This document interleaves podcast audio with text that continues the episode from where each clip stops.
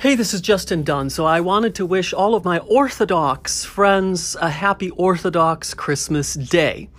Today also happens to be Old Rock Day. And what do I want to talk about on Old Rock Day? Well, something has come to mind, and this has to do with the world of work.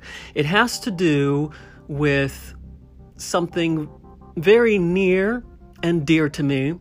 Because let's just say I'm not a victim, but let's just say I've been on the receiving end of the kind of effects corporately that I actually find very distasteful. And so I have a question for you. Why do you think that we find it necessary sometimes to subsume personalities, for personalities to get eaten up and eaten alive by companies, corporations, organizations of all types, so that people become automatons, so that people's own uniqueness, personality, and flame become extinguished in favor of procedures and processes and blah, blah, blah. Now, I'm all for processes and procedures. Believe me, we had plenty of them at Disney. They worked fantastically well. And I really believe in systematizing and automatizing things, absolutely. But what about maximizing people's talents?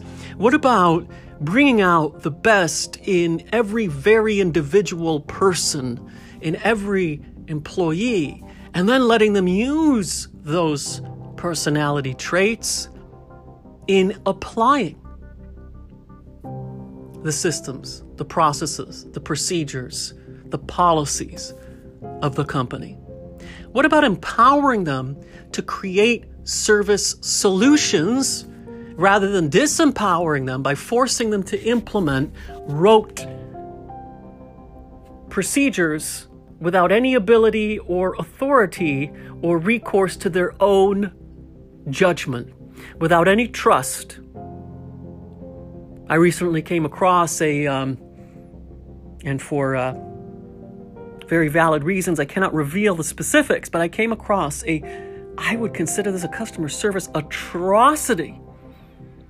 Somebody had paid for a service, public service, legitimately. Um, they had something that was entirely really the fault of the company, meant that their receipt got mixed up. They were penalized and fined. They had to fight it. Of course, the company rescinded it, but refuses to acknowledge, apologize, assume any responsibility. And the worst part is, every single employee that this professional individual came across absolutely absolved all responsibility, all thought, all autonomy they weren't there to create service solutions. They were just there doing their jobs.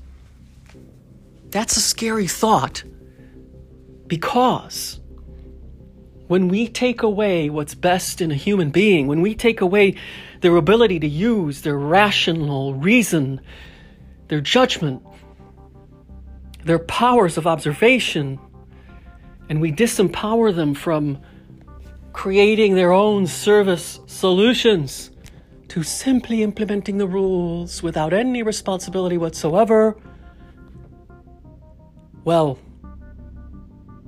hopefully that sounds familiar because pretty much every evil, dictatorial empire, civilization, Reich that no longer exists has done exactly that and the people who committed the various acts which we now label as atrocities, genocides, holocausts, but they didn't start out that way. That's the whole point.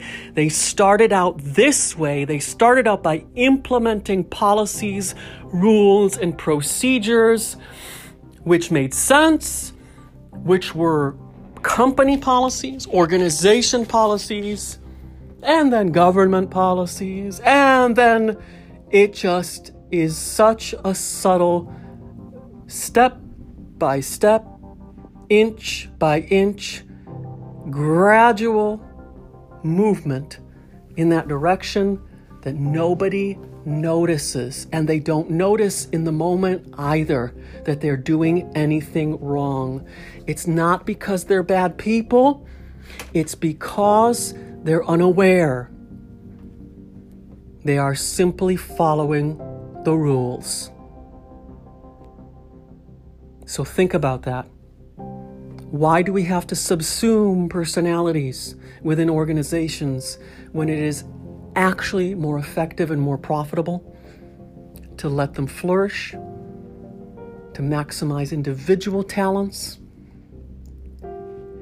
and to trust people to build the business because we have built them.